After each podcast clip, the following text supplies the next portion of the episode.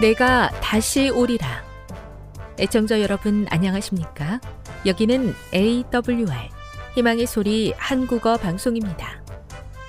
본 방송은 천국 복음을 온 세상에 전파하기 위해 제7일 안식일 예수 재림교회가 설립한 세계 방송망입니다. AWR 희망의 소리는 유럽, 라틴 아메리카, 아프리카, 러시아, 아시아의 방송망을 통해 전 세계에 복음을 전파하고 있습니다. AWR 아시아 희망의 소리 방송국은 한국어 방송을 매일 5시간씩 송출하고 있습니다. 희망의 소리 방송은 인터넷과 스마트폰을 통해서도 언제나 청취하실 수 있습니다. 들으실 수 있는 인터넷 주소는 awr.org입니다.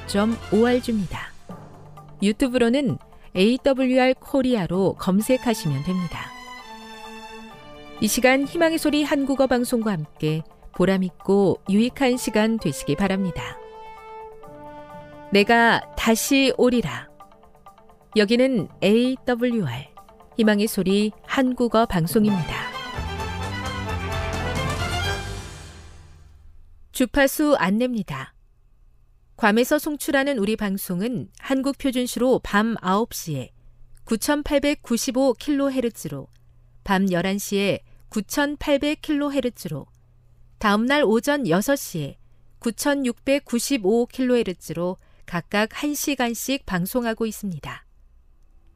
우즈베키스탄에서 송출하는 우리 방송은 한국 표준시로 밤 10시에 15,670kHz로 타지키스탄에서는 밤 9시에 15,505kHz로 송출하고 있습니다. 애청자 여러분의 많은 청취 바랍니다.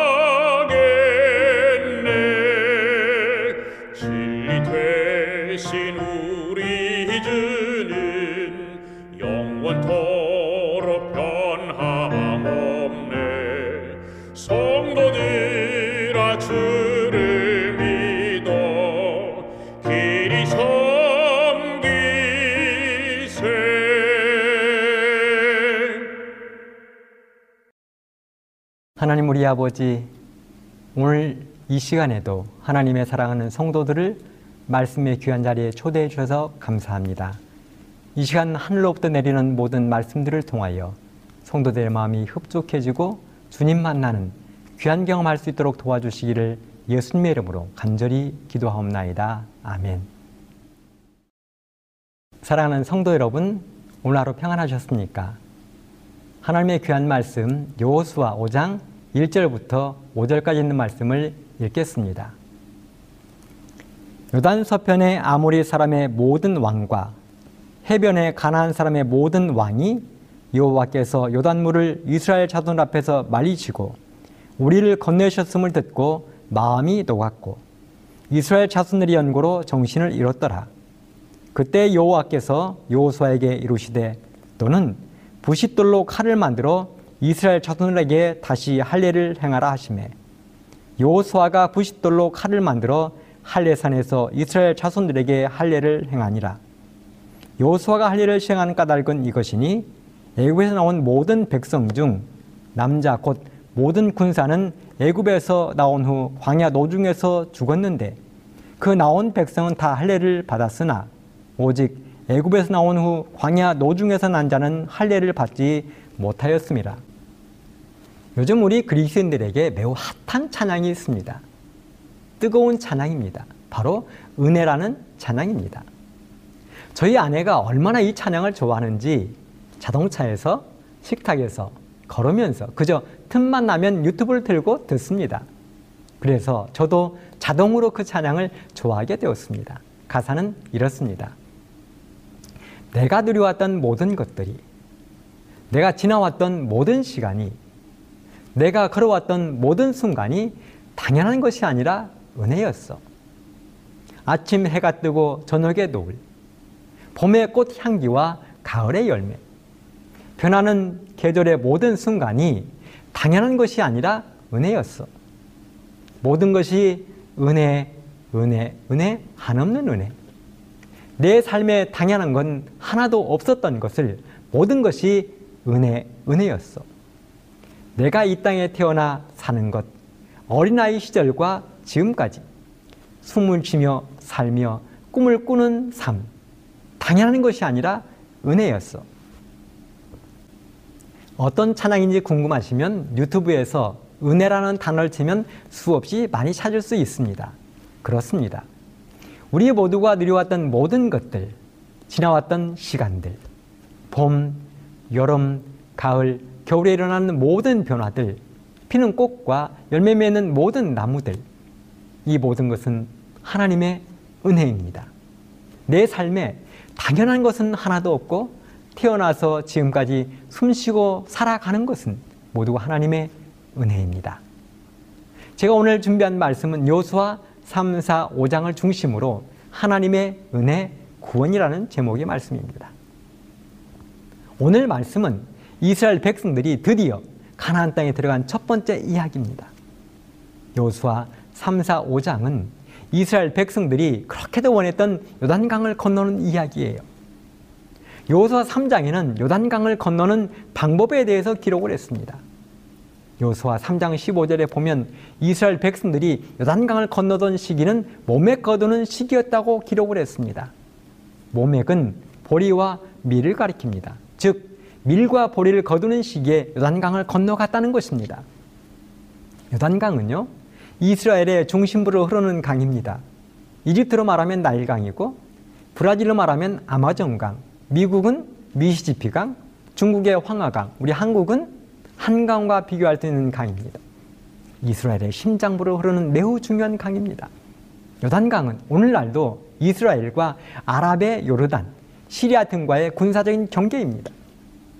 이 요단강의 전체 직선거리는 130km 정도 되는데요. 곡선거리로 따지자면 한 300km 정도 된다고 해요. 평균적으로 폭은 3, 40m, 깊이는 1에서 3m 정도. 하지만 이것은 평상시가 그렇다는 것입니다. 하지만 몸에 거두는 시기라 하면 이야기가 달라집니다. 강폭이 매우 넓어지고 가장 깊은 곳은 수십 미터가 넘는 곳도 있다고 합니다. 그렇다면 이스라엘 백성들이 걷는 곳이 적어도 또 가까워도 주야 몇십 미터에서 많게는 몇백 미터는 적게 되었을 것입니다. 북쪽 헤르몬산에서 눈 녹은 물이 내려오면서 매우 거칠게 물이 흘러가던 시기였습니다. 우리로 말하면 여름 장마철과 태풍이 겹쳐서 격렬한 강물이 흘러가는 시간이라 보면 정답입니다. 그 요단강을 건널 때 하나님은 언약궤를 맨 제사장들이 앞서서 요단강 물에 발을 담그라고 명령하셨습니다. 요서 3장 8절에 보면 너는 언약궤를 맨 제사장들에게 명하여 이르기를 너희가 요단 물가에 이르거든 요단에 들어서라 하라. 생각해 보십시오. 격렬한 흙탕물이 사납게 흐르는 강물에 누가 먼저 들어가고 싶었겠습니까? 그것은 마치 40여 년 전에 이스라엘 백성들이 거친 홍해 바다 앞에 섰던 장면과 매우 흡사한 것입니다. 뒤에는 애굽의 성난 군사들이 쫓아오고 앞에는 거친 홍해 바다가 가로막고 있을 때 이스라엘 백성들은 낙담하여 넘어질 뻔했습니다. 바로 그때 하나님이 개입하셨습니다. 그리고 홍해 바다에 마른 길을 내시고 이스라엘 백성들이 무사히 건너도록 하셨습니다. 그런데 40여 년이 흐른 지금 당시의 상황과 매우 흡사한 일이 벌어진 것입니다. 수영이라고는 단 한 번도 해본 적이 없는 이스라엘 백성들 앞에 거친 요단강이 가로막고 있는 것입니다. 거기에 얄궂게라도 얼기설기 엮어놓은 다리라도 하나 있으면 좋을 텐데 희망이라도 가져볼 텐데 그것마저도 없는 것입니다. 강을 건널 수 있는 희망이라고는 아무것도 보이지 않는 요단강을 하나님은 건너가라는 것입니다. 하지만 성도 여러분, 그러한 상황 속에서 아무도 앞으로 나서지 않는 그 상황 속에서 그 위험한 요단강에 가장 먼저 생명을 내어놓고 발을 들여놓은 사람들이 누구였습니까? 누구입니까? 그렇습니다. 하나님과 제사장들. 하나님과 제사장들. 하나님의 임재를 상징하는 법궤와 법궤를 맨 제사장들. 그들이 거기에 발을 들여놓았습니다. 여기서 우리는 두 가지의 귀한 교훈을 배울 수 있습니다. 첫째는요. 어떠한 고난과 위험이 닥쳐도 우리가 겁내지 말아야 하는 이유는 하나님이 먼저 가시기 때문에 그렇습니다. 하나님이 먼저 가십니다. 하나님은 우리가 가야 할 길을 먼저 가셔서 모든 위험한 요소들을 다 제거하십니다. 마치 양을 치는 목자가 양들이 풀을 뜯어야 할 곳을 먼저 가서 독풀을 뽑고 독사를 쫓아내고 가지 덤불을 없애고 맹수를 제거하고 흐르는 물을 막아 양들을 안전하게 보호하듯 하나님이 그렇게 하신다는 것입니다. 거친 홍해 바다, 거친 요단강에 먼저 하나님이 들어가셔서 위험물들을 제거하시겠다는 것입니다. 그러므로 사랑하는 성도 여러분, 하나님이 가자 하시면 망설이지 말고 따라 나서 보십시오. 그러면 하나님이 책임지십니다. 둘째요. 요단강을 건너는 일에는 언제나 하나님의 법궤를 맨 제사장들이 앞장서라는 것입니다. 하나님의 법궤는 언제나 제사장들이 어깨에 메고 행진을 했습니다. 성소의 다른 모든 기구들은 소가 끄는 달구지를 사용했지만 법궤는 반드시 제사장들이 어깨로 매야 했습니다. 만약 다른 방법을 사용하면 그 즉시 죽임을 당했습니다. 우리가 잘 아는 것처럼 우사와 아요가 그렇게 하다가 죽임을 당했습니다. 그렇다면 오늘날 하나님의 법궤를 어깨로 메고 하늘 가는 요단강을 건널 제사장은 누구입니까? 요한계시록 12장 17절에 보면 용이 여자에게 분노하여 돌아가서 그 여자의 남은 자손 곧 하나님의 계명을 지키며 예수의 증거를 가진 자들로 더불어 싸우려고 바다 모래 위에 섰더라. 오늘 하나님의 계명을 온전히 지키며 예수의 증거를 가진 사람들이 누구입니까? 지구상에 유일하게 하나님의 계명을 온전히 지키는 사람들, 예수의 증거를 가진 사람들, 그들은 바로 제칠 안식일 예수 재림교인들, 바로 여러분과 제가 그 사람들입니다. 하나님의 거룩한 법궤를 메고 요단강에 가장 먼저 발을 들여놓아야 될 사람들이 여러분과 저입니다. 그렇게 요단강에 법궤를 맨 제사장들이 두렵고 떨리는 마음으로 발을 들여놓자마자 놀라운 일이 발생했습니다. 기적 같은 일이 벌어진 것입니다. 요사 3장 15절로 17절에 있는 말씀을 보면 괴를 맨 제사장들의 발이 물가에 잠기자 곧 위에서부터 흘러내리던 물이 그쳐서 심히 멀리 사르단에 가까운 아담의 변방에 일어나 쌓이고 아라바의 바다 여매로 향하여 흘러가는 물은 온전히 끊어짐에 백성이 여리고 앞으로 바로 건널세 여호와의 언어궤를 맨 제사장들은 요단 가운데 마른 땅에 굳게 섰고 온 이스라엘 백성은 마른 땅으로 행하여 요단을 건너니라. 여러분 그 장면을 한번 상상해 보십시오. 얼마나 장엄하고 얼마나 놀라운 장관입니까? 거칠게 흐르던 강물이 사르단 지역에서부터 흐르기를 멈추었습니다. 사르단은 지금 이스라엘 백성들이 요단강을 건너려고 하는 시딤에서부터 북쪽으로 50km 지점에 있었어요. 그래서 하나님은 약 200만 명의 백성들과 수백만의 양떼, 소떼가 넉넉하게 건너갈 길을 마련해 주신 것입니다. 그렇습니다. 우리 하나님은 요단강의 길을 내시되 좁고 협소한 길을 준비하신 것이 아니라 넓고 넉넉한 길을 준비하셔서 백성들이 짐승들이 마음 놓고 건널 수 있도록 배려하셨습니다. 이런 하나님께 우리 모두 찬양과 영광을 돌리게 되기를 간절히 바랍니다. 거기다가 걷기 질척거리는 땅이 아니었습니다. 온 이스라엘 백성들이 마른 땅을 건넜다고 했습니다. 이러고 보면 우리 하나님은 너무도 멋지고 자상하신 분입니다. 생각해 보십시오. 길이 질척거리고 웅덩이가 많았다면 어린아이들이 얼마나 불편했을까요? 노인들이 얼마나 힘들었을까요? 병자들이 얼마나 고통스러웠을까요? 앞뒤 가릴 줄 모르는 떼지어 건너가는 짐들이 얼마나 불편했겠습니까? 이런 것처럼 우리들이 하늘 가는 여정에도 하나님이 이렇게 준비해 줄 것을 인하여 감사하는 생애를 살게 되기를 간절히 바랍니다. 그런데 여기는 조건이 있습니다. 법궤를 맨 제사장인 우리들이 먼저 믿음의 팔을 들여 놓으라는 것입니다. 세실비 대밀 감독의 쉽게라는 영화가 있습니다. 우리들이 어쩌면 한 번쯤 보았을 것입니다.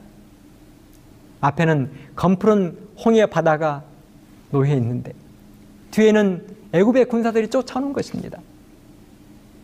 이스라엘 백성들이 요동했습니다. 어찌할 바를 몰랐습니다. 홍해 바다가 지금 넘실거리고 있는 것입니다. 바로 그때 이름 없는 노인 한, 한 사람이 홍해 바다에 그의 발을 내디디자 홍해 바다가 갈라지는 것입니다. 이스라엘 백성들도 마찬가지입니다. 누군가가 요단강에 팔을 들여놓아야 되는데 그들은 바로 법계를 어깨맨 제사장들이었습니다. 그렇게 그들은 요단강을 무사히 건넜습니다. 드디어 꿈에도 그리던 가나안 땅에 도착한 것입니다. 그리고 그 소식이 가나안 땅에 살고 있던 왕들과 백성들에게 들렸습니다. 그 장면을 우리가 시작하면서 읽었습니다. 요서 5장 1절 요단 서편의 아모리 사람의 모든 왕과 해변의 가나안 사람의 모든 왕이 여호와께서 요단물을 이스라엘 자손들 앞에서 말리시고 우리를 건네셨음을 듣고 마음이 녹았고 이스라엘 자손들의 영으로 정신을 잃었더라. 이 정도 되면 싸움은 끝난 것입니다. 그렇지 않습니까? 사실 전쟁이 일어나면 상식적으로는 군사의 숫자, 작전, 보유하고 있는 무기의 상태로 승패가 결정나는 것이 대부분입니다. 조선이 임진을 한때 일본 사람들에게 속수무책으로 당했던 이유가 어디에 있었습니까? 우리가 6.25 때 북한군에게 속수무책으로 당했던 이유가 어디에 있었습니까? 일본군은 조총으로 무장했는데 우리는 겨우 활이나 창으로 싸우자니 게임이 되겠습니까? 북한군은 탱크와 장갑차, 소련제 미그의 전투기가 있는데 우리는 맨손에 연습 비행기였으니 게임이 되겠습니까? 그런데도 불구하고 임진왜란 한때 끝내는 조선이 승리했던 이유가 어디에 있었습니까? 그것은 바로 온 나라의 백성들, 의병들의 용기와 혼신이었습니다. 그 앞에 일본군들은 사기가 꺾였습니다. 홍위 장군 때문에 붉은 색만 보면 일본 사람들이 두려워했습니다. 이순신 장군 때문에 그들은 배만 봐도 떨었습니다. 그런 것처럼 가나안 땅의 백성들은 이미 고향 앞에 쥐었습니다. 마음이 녹았고 정신줄을 잃어버렸다고 했습니다. 이 정도 되면 전쟁은 끝났다고 봐야 하는 것입니다. 거기다가 요호수아는 요단강을 건너자마자 싸울 병사들을 준비시켰습니다. 요호수아 4장 11절로 13절 모든 백성이 건너기를 마친 후에 여호와의 교회와 제사장들이 백성의 목전에서 건넜으며 르벤 자손과 갓 자손과 문하세 반지파는 모세가 그들에게 이른 것 같이 무장하고 이스라엘 자손들보다 앞서 건너갔으니 3만 명 가량이라 무장하고 여호와 앞에서 건너가서 싸우려고 여리고 평지에 이르니라 그렇습니다. 적군은 이미 사기가 땅 아래까지 떨어졌고 군사는 준비되었습니다. 이대로 쭉 밀고 들어가서 접수만 하면 끝나는 것입니다. 이보다 더 좋을 수는 없었습니다. 누워서 떡 먹기보다 식은 죽 먹기보다 더 쉬운 전쟁이 될 것이었습니다. 만일 하나님이 말리시지만 않으면 이 길로 밀고 들어가서 모든 것을 끝내버릴 것이었습니다. 그런데 이 장면에서 하나님은 또 뜬금없는 명령을 내리셨습니다. 우리는 이미 시작하면서 읽었습니다. 요소 5장 2절로 3절에 보면 그때 여호와께서 요호수아에게 이르시되 너는 부싯돌로 칼을 만들어 이스라엘 자손들에게 다시 할례를 행하라 하시매 여호수아가 부싯돌로 칼을 만들어 할례산에서 이스라엘 자손들에게 할례를 행하니라. 여러분, 왜 우리 하나님은 또 이런 뜬금없는 명령을 내리셨을까요? 할례가 무엇입니까? 할례를 받으면 남자들이 어떤 상태에 빠지게 됩니까? 할례는 모든 이스라엘 백성들의 남자들을 무장 해제시키는 행위였습니다. 할례는 남자들 생식기의 표피를 베어내는 외과적 수술인데요. 어릴 때 하면 멋모르고 하는 것이지만 다 큰 어른이 되어서는 선뜻 못하는 수술입니다. 일단 수술을 하면 일주일 정도는 아무것도 할 수 없는 고통이 따릅니다. 우리 성경에도 이 할례를 이용해서 보복을 했던 이야기가 기록되어 있습니다. 창세기 34장에 보면 야곱에게 하나밖에 없는 외동딸 디나가 세겜 동네로 놀러를 나갔다가 어려움을 당했습니다. 야곱에게는 아들 열둘에 딸 하나 디나가 있었으니 야곱이 얼마나 이 디나를 예뻐했겠습니까? 오빠들이 얼마나 예뻐했을까요? 그런데 그 귀염둥이 딸 디나가 동생이 세겜 동네의 추장 아들에게 그만 어려움을 당하고 만 것입니다. 그리고 끊임없이 그 추장의 아들이 디나를 달라고 괴롭힌 것입니다. 야곱은 딸이 강간을 당한 것도 감당할 수가 없는데 이방인이 세겜의 추장 아들이 치근덕거리는 것은 더 견딜 수가 없었습니다. 그래서 양을 치러 갔던 아들들이 돌아온 다음에 가족 회의를 했습니다. 회의의 결론은 세겜의 모든 남자들이 할례를 받으면 디나와 결혼시켜주겠다고 약속을 했어요. 그래서 한날 한시에 세겜의 모든 남자들이 추장의 명령에 따라서 할례를 받았습니다. 그리고 3일째 되던 날 야곱의 둘째, 셋째 아들인 시몬과 레비가 칼을 가지고 와서 할례를 받고 고통스럽게 누워 있던 세겜의 모든 남자들을 몰살시켰습니다.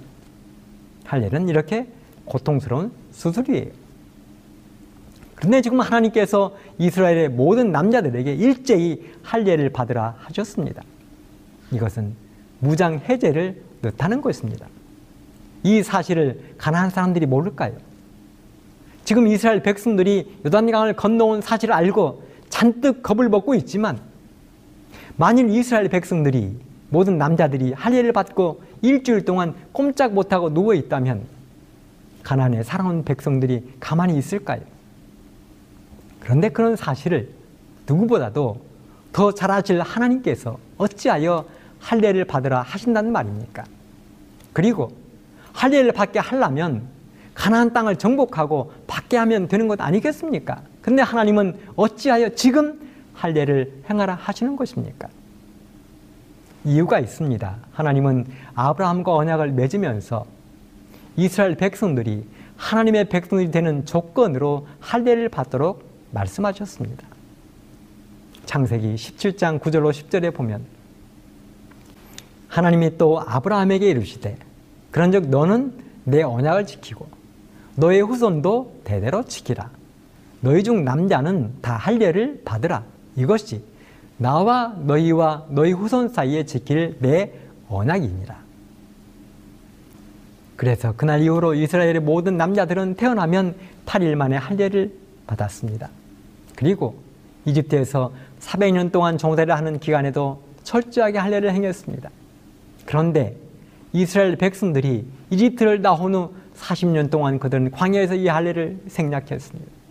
그래서 하나님은 요단강을 건너 가나안 땅에 도착한 이스라엘 백성들에게 마지막 관문으로 할례를 받으라 하신 것입니다. 이 말을 뒤집어 놓고 보면 할례를 받지 아니하면 하나님의 백성 가운데 낄수 없다는 것입니다. 그래서 이스라엘 백성들은 하나님의 명령에 따라서 일제히 할례를 행했습니다. 하나님의 할례를 받으라는 이 명령이 내렸을 때 어쩌면 이스라엘 백성들은 불안했을 것입니다. 하지만 하나님은 염려하지 말라는 것입니다. 내가 알아서 다 하시겠다는 것입니다. 지켜 주시겠다는 것입니다. 그렇습니다. 하나님이 하라 하시면 우리는 아무 염려할 것이 없습니다. 이렇게 해서 모든 일에 순종한 이스라엘 백성들은 드디어 가난으로 진군 준비를 마쳤습니다. 하나님이 준비하신 스무 고개를 무사히 통과하고 이제는 가난의 생활을 시작하게 될 것이었습니다. 사랑하는 성도 여러분, 오늘 우리는 다시 한번 우리를 향한 하나님의 사랑과 계획을 깨달았습니다. 그것은 바로 하나님은 우리 앞에 어려움이 닥칠 때 우리를 앞세우지 아니하시고 당신이 먼저 그 길을 걸어가신다는 것을 알았습니다. 하나님이 준비한 길만 따라오면 구원은 전적인 은혜의 선물로 우리에게 주신다는 것을 알았습니다. 요단강도 하나님이 가르시고 우리는 그저 마른 땅을 걸어가기만 하면 된다는 것을 알았습니다. 어떻게 건널까? 무엇을 준비할까? 고민할 필요도 없다는 것을 알았습니다. 그저 하나님이 시키시는 대로 두려워하지도 말고 떨지도 말고 할례를 받으라 하면 받고 요단강에 발을 들여놓으려 하면 그렇게 하면 된다는 것을 알았습니다. 바로 그러한 백성들이 하나님의 은혜로 구원을 선물로 받을 것입니다. 바로 그 선물 받은 백성들이 여러분과 제가 되기를 간절히 바라면서 말씀을 마치겠습니다. 감사합니다. 지금 여러분께서는 AWR 희망의 소리 한국어 방송을 듣고 계십니다.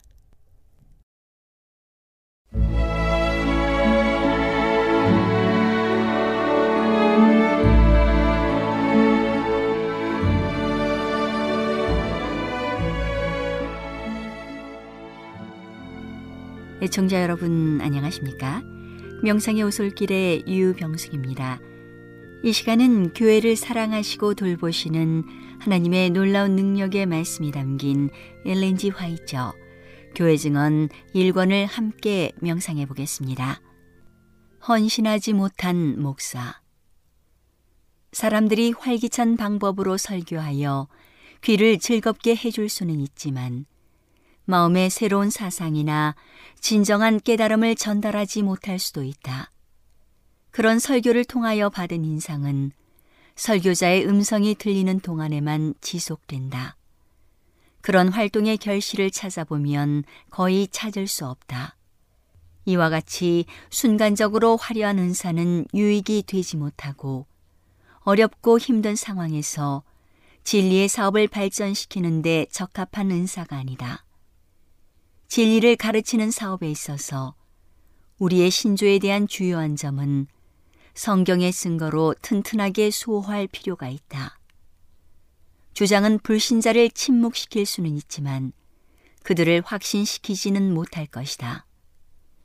일꾼을 일터로 내보내는 것은 신자에게만 혜택을 주기 위함이 아니다. 영혼의 구원이 가장 큰 목적이다. 어떤 형제는 이 점에서 실수를 범했다. 그들은 시 형제가 버먼트에서 일하기에 적합한 사람이며 그가 다른 어떤 목사보다 그 주에서 더 큰 일을 성취할 수 있을 것으로 생각했다. 그런 사람들은 상황을 올바른 관점에서 보지 않는다. C 형제는 회중에게 흥미를 줄 수 있는 방법으로 말을 할 수 있다.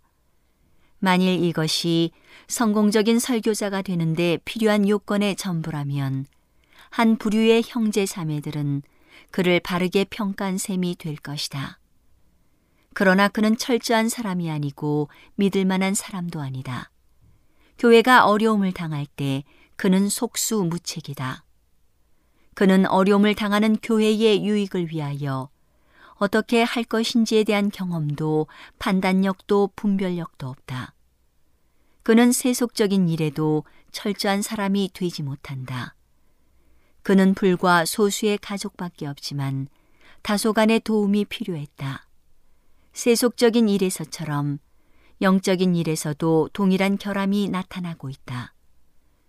그가 전도를 시작할 당시에 그에 대하여 바른 조치가 취해졌을 것 같으면 그는 지금 이 사업에서 어느 정도 유용한 사람이 되었을 것이다.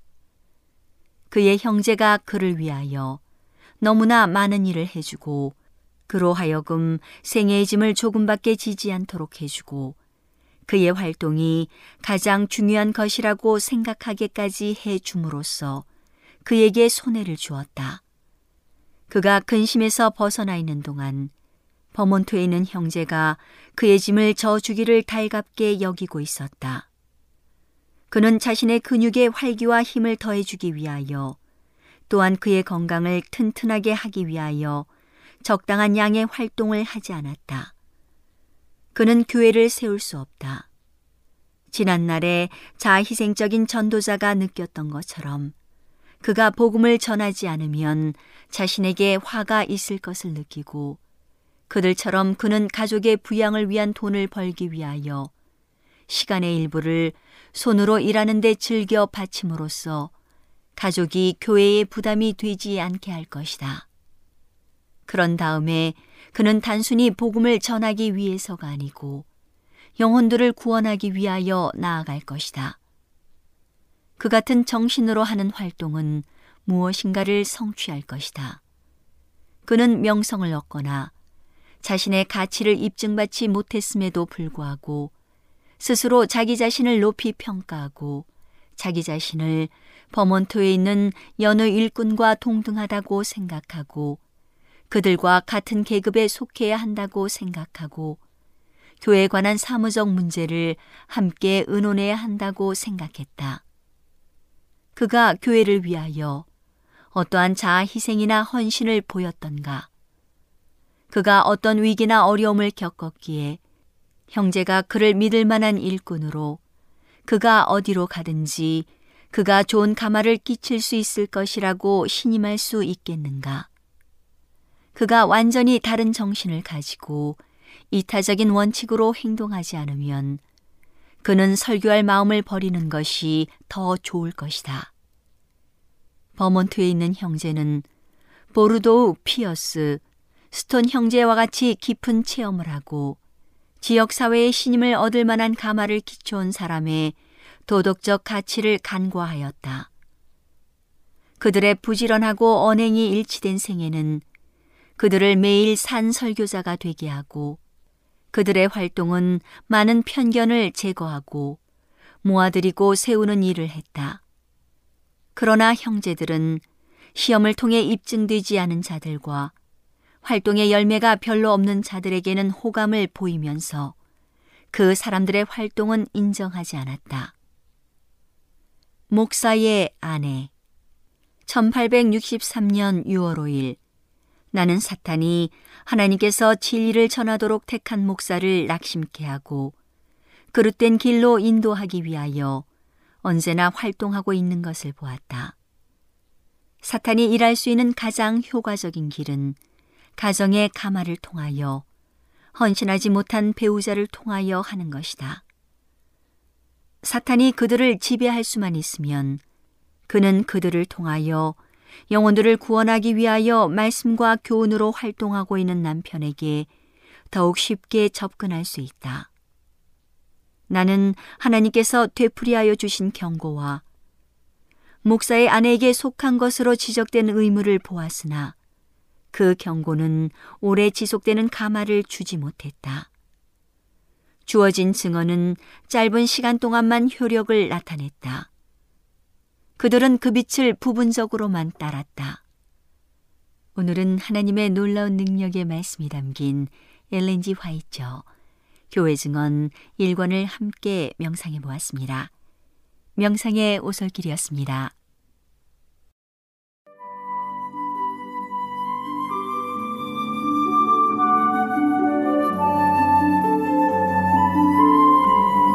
시청자 여러분 안녕하십니까 생명의 양식 시간입니다 오늘부터 저는 생명의 양식 시간을 통해서 전도서에서 배울 교훈들을 찾아보려 합니다 전도서의 제목인 전도서는 권위를 가지고 사람들에게 강론하는 자 이런 의미를 가진 히브리어 코엘렐에서 출발했습니다.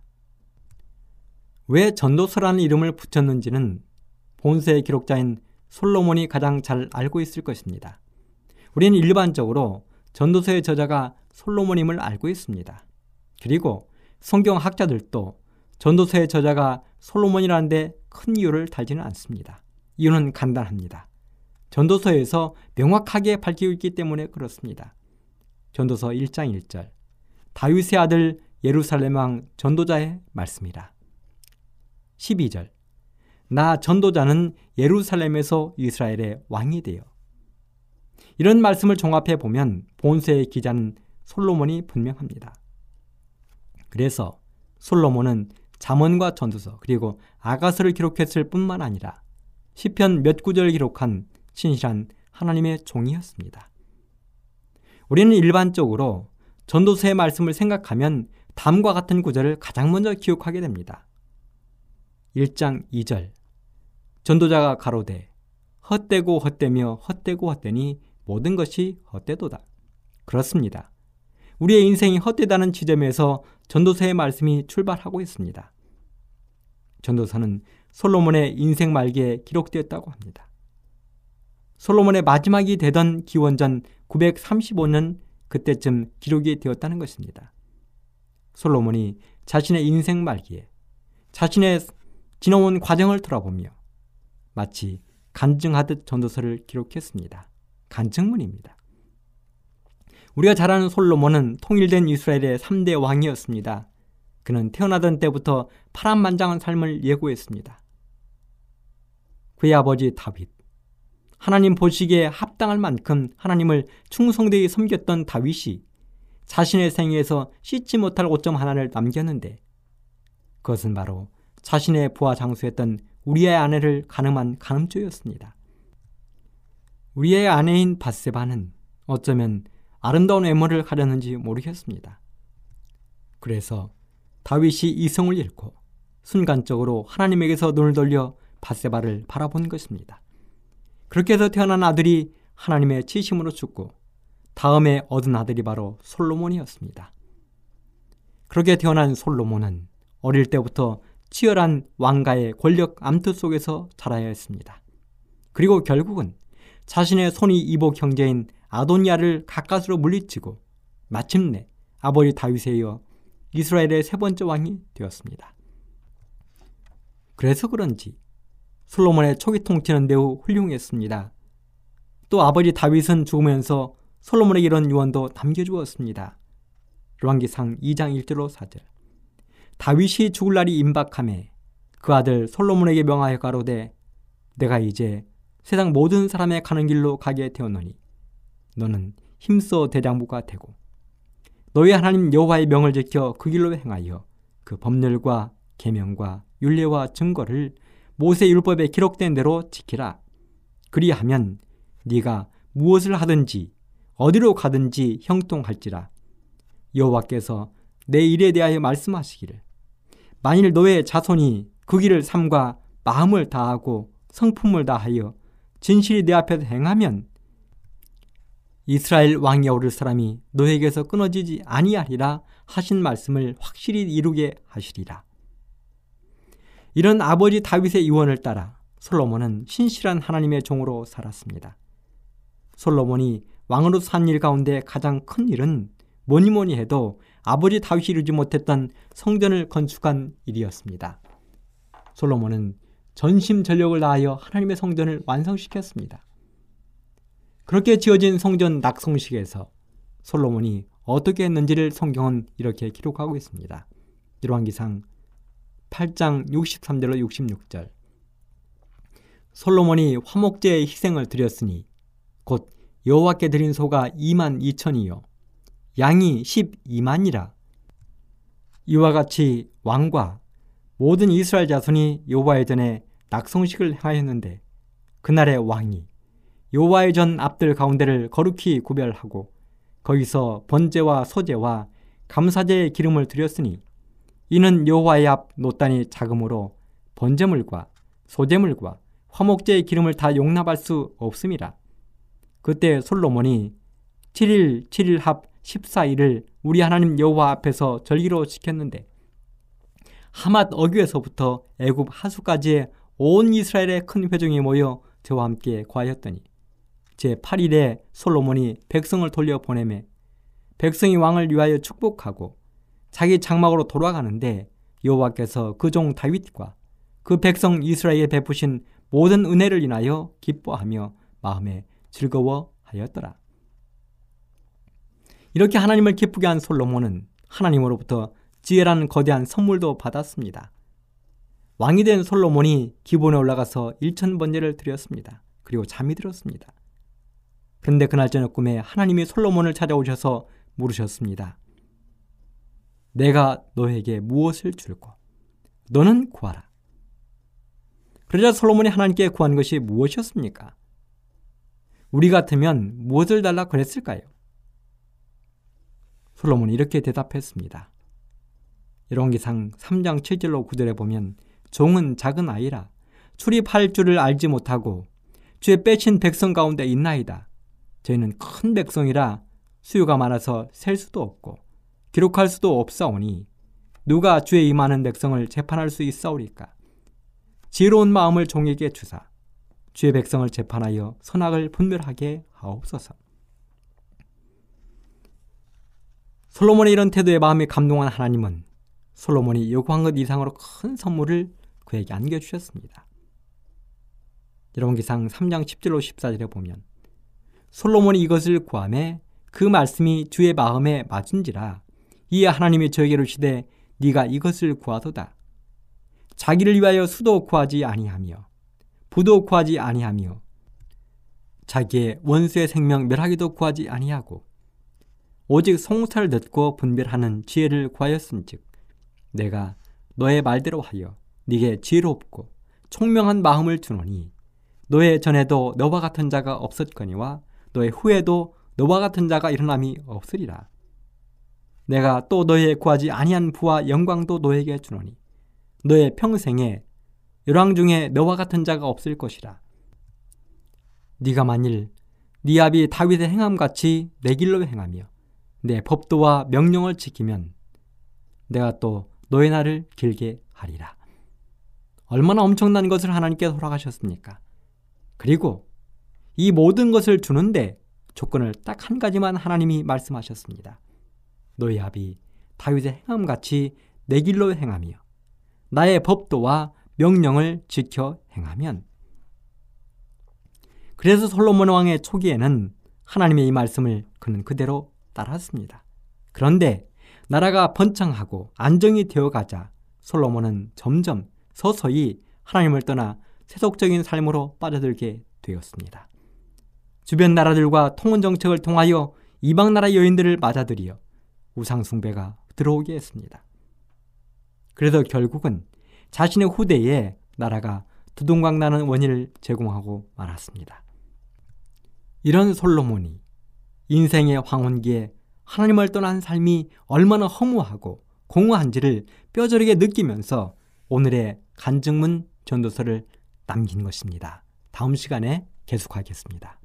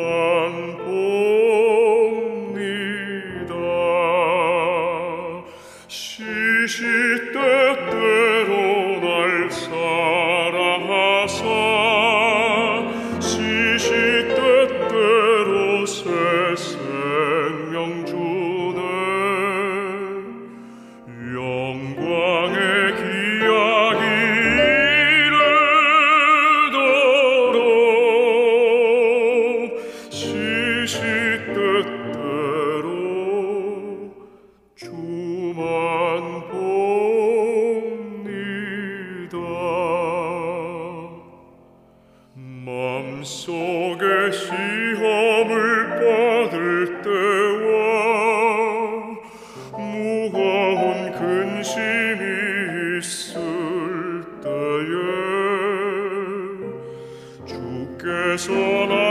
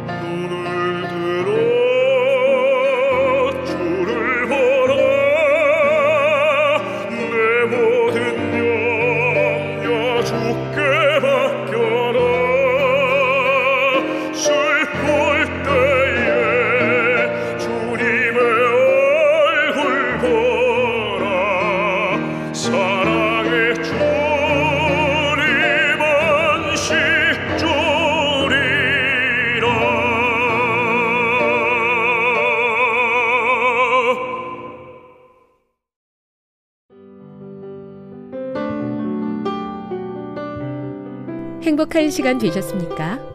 지금까지 여러분께서는 AWR 희망의 소리 한국어 방송을 청취하셨습니다.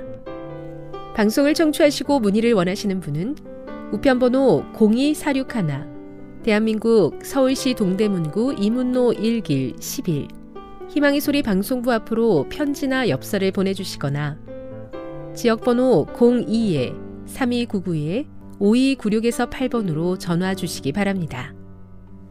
지금까지 함께 해주신 애청자 여러분들께 감사드립니다. 애청자 여러분, 다음 이 시간까지 하나님 안에서 늘 평안하십시오.